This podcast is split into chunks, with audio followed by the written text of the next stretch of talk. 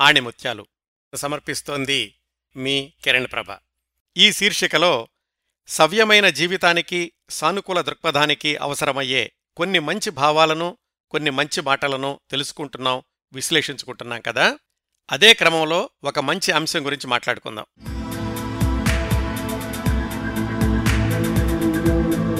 మనిషి గోతిలో పడితే ఏమవుతుంది? గొయ్యి పరిమాణాన్ని బట్టి పడే విధానాన్ని బట్టి దెబ్బలు తగలొచ్చు కాలో చెయ్యో విరగొచ్చు లేదా బెడకొచ్చు ఇంకేదో కావచ్చు. గోతులోంచి బయటకు రావడానికి ప్రయాసపడాలి ఆ తర్వాత గాయాలకు మందులేసుకోవాలి. ఈ తతంగం వల్ల చేస్తున్న ప్రయాణం ఆలస్యం అవుతుంది కదా? ఇది మామూలు ప్రయాణంలో మనిషి గోతిలో పడ్డప్పుడు జరిగే పరిణామాలు. అదే మనిషి జీవన ప్రయాణంలో బతుకుబాటలో గోతులుంటాయా? ఉంటాయండి. బతుకుబాటలోని గోతుల గురించే మాట్లాడుకోబోతున్నాం ఈరోజు. జీవన ప్రయాణంలో కూడా తెలుసో తెలియకో ప్రయత్నంగానో అప్రయత్నంగానో మనిషి అగాధంలోకి జారుతూ ఉంటాడు.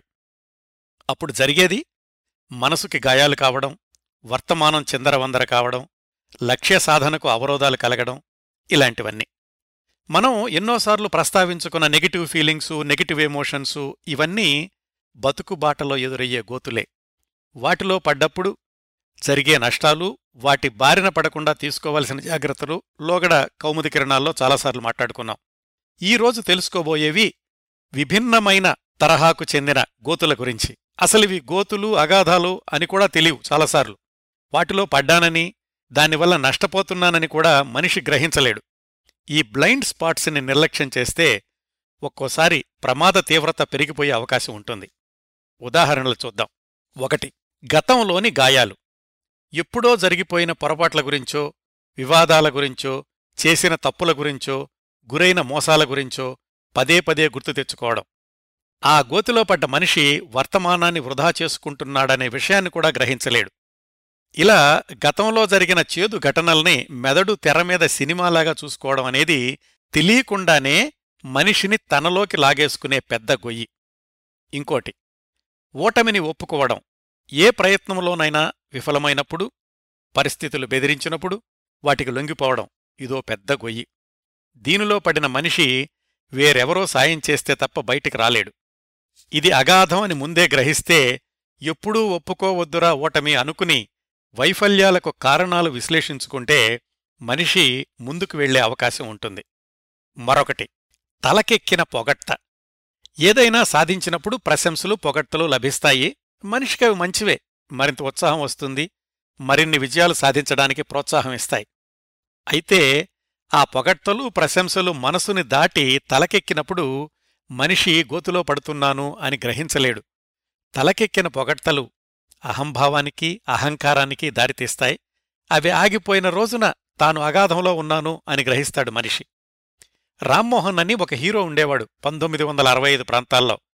హీరో కృష్ణగారితో పాటుగా సినీరంగ ప్రవేశం చేశారాయన నట జీవితం కొద్ది సంవత్సరాల్లోనే ముగిశాక చివరి రోజుల్లో మల్కాజ్గిరిలో పిల్లలకు ట్యూషన్స్ చెప్పుకుంటున్నారు అని ఆ రోజుల్లో ఒక మ్యాగజైన్లో చదివాను. ఆ ఇంటర్వ్యూలో చెప్పారాయన నా కెరీర్ పాడైపోవడానికి నేనే కారణం నేను హీరోగా పేరు తెచ్చుకుంటున్న రోజుల్లో నా చుట్టూ ఉన్న వాళ్ళంతా నువ్వు హీరోవి కాస్త భేషజం ప్రదర్శించాలి సమయానికి సెట్స్కి వెళ్ళడం లాంటివి చెయ్యకూడదు ఇలా చెప్పేవాళ్ళు ఆ అహంభావంతో నా ప్రవర్తన వల్ల నాకు అవకాశాలు దూరం అయ్యాయి అని చెప్పుకున్నారాయన. అదే మనిషి గోతిలో పడడం అంటే. ప్రశంసలకు చెలించక జీవితాంతం వినయమే భూషణంగా బ్రతకడం సాధ్యమా? సాధ్యమేనని నిరూపించిన మహామనిషి ఎస్పి బాలసుబ్రహ్మణ్యం గారు. మన నిత్య జీవితంలో కూడా చాలామంది ఎదురవుతుంటారు.